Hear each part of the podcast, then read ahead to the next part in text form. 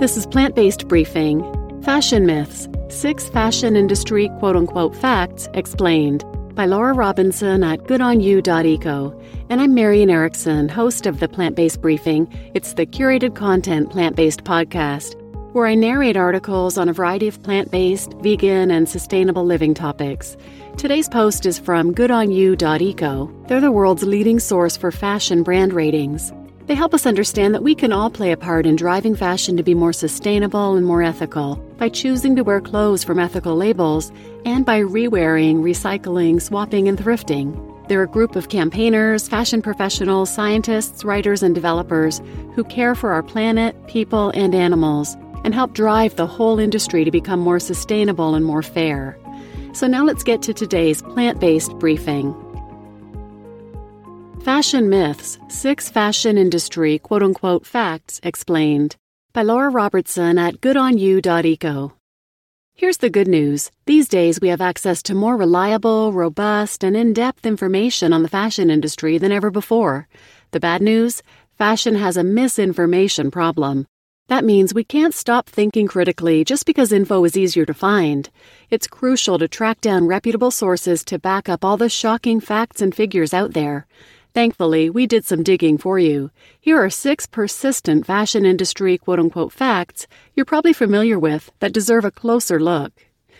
Myth number one Fashion is the second most polluting industry in the world. Enter one of the most enduring statistics cited about the fashion industry, but the truth is there's no scientific evidence to validate the claim. Despite this, there's plenty of evidence to show that fashion carries with it a very serious environmental footprint.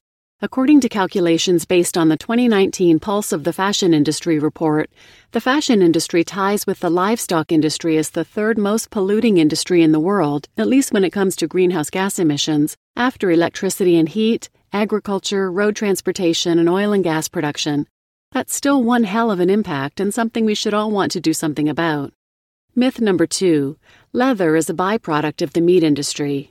Though many justify buying leather by assuming the skins of animals in the meat industry will be discarded anyway, this isn't actually the case. Contrary to popular belief, leather is a profitable resource or co product, not simply an incidental byproduct of the meat industry. Not to mention, the most luxurious leather is taken from newborn veal calves, and sometimes even unborn calves taken prematurely from their mother's wombs. If you want to learn more, we highly recommend looking at our article linked here on the realities around this profitable material. Myth number three faux fur is an ethical or sustainable option.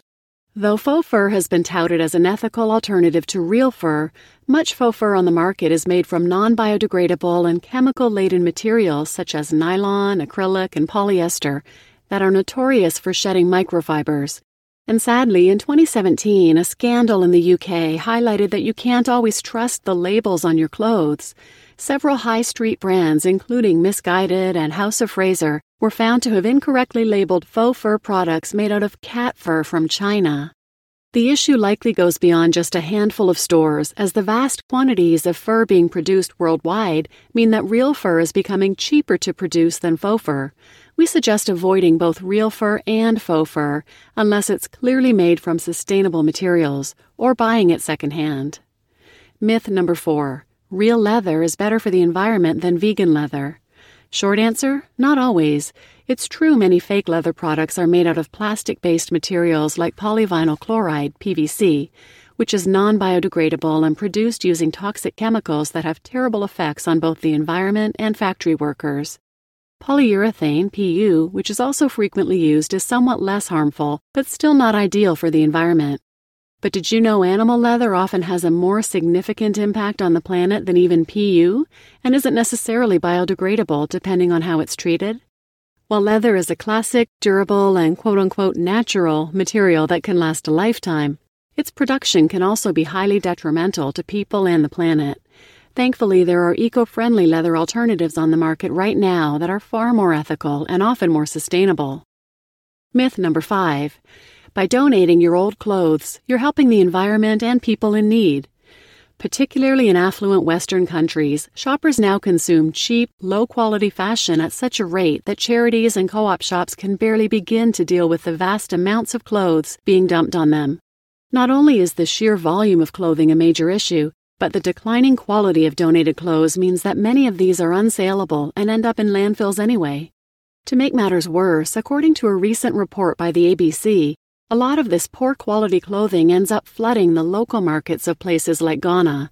It sadly completes its journey by contributing to an environmental catastrophe, turning parts of the country into mountains of toxic landfill made from, quote unquote, dead white man's clothes. Any environmental benefit created by donating our old clothes is undone when we simply fill up the newfound space in our wardrobes with brand new clothes. Next time you're about to donate some of your old clothes, why not give them a second chance at life by upcycling them, getting them tailored, selling them online, or throwing a clothes swap party? If you are determined to donate, give your local charity shops a call to make sure they're currently in need of your good quality items. Myth number six ethical clothing is too expensive. We won't pretend that spending $50 on an organic cotton tee instead of $5 on a cheaply made one is a realistic choice for everyone. For many, one look at the price tag on an item of ethical clothing is enough to turn them off for good. We're here to tell you that it shouldn't. Clothing prices used to be much higher, and the production of more sustainable fashion harkens back to our roots. New clothing more than a few times a year was a rarity quite recently in history, and in just the last 20 years, the price of clothing has plummeted to the pitiful prices we see today. There is so much more that goes into a price tag than the cost of the fabric. There's also the cost of paying a living wage and taking care of our earth. Cost per wear is a rule adopted by many interested in giving their wardrobe an ethical overhaul or with a particular budget in mind. It considers how many uses or wears you can get per item of clothing, and the more wears, the better the investment. Our mindset as consumers needs to shift away from the culture of instant gratification and materialism that often goes hand in hand with exploitation. The unrealistic and unsustainable price points surrounding us have warped our expectations, and something's got to give. Also, don't underestimate secondhand clothing. If you have some time to dedicate browsing through op shops, Vinted, or Vestiaire collective listings, you might just find your favorite new piece for a fraction of the original price. So, there you have it six fashion industry facts we busted wide open. It's a confusing and contradictory world out there, so good on you for taking a moment to learn what's what about the latest myths in fashion. You just listened to Fashion Myths Six Fashion Industry Quote Unquote Facts Explained by Laura Robinson at goodonyou.eco. And I wanted to clarify something. In myth number one, it says that the fashion industry is tied with the livestock industry as the third most polluting in the world, as far as greenhouse gas emissions go. But you might have heard that animal agriculture is number one as far as greenhouse gas emissions go. So, why is the article saying fashion is tied for third with the livestock industry? A footnote in the source article says it's because they're only including carbon emissions, not methane. It says that it, quote, doesn't include methane, which has a higher global warming potential than carbon and is a large portion of livestock's greenhouse gas emissions, unquote. And I'm your host, Marian Erickson, and please share this episode with anyone who might benefit. Thanks for listening.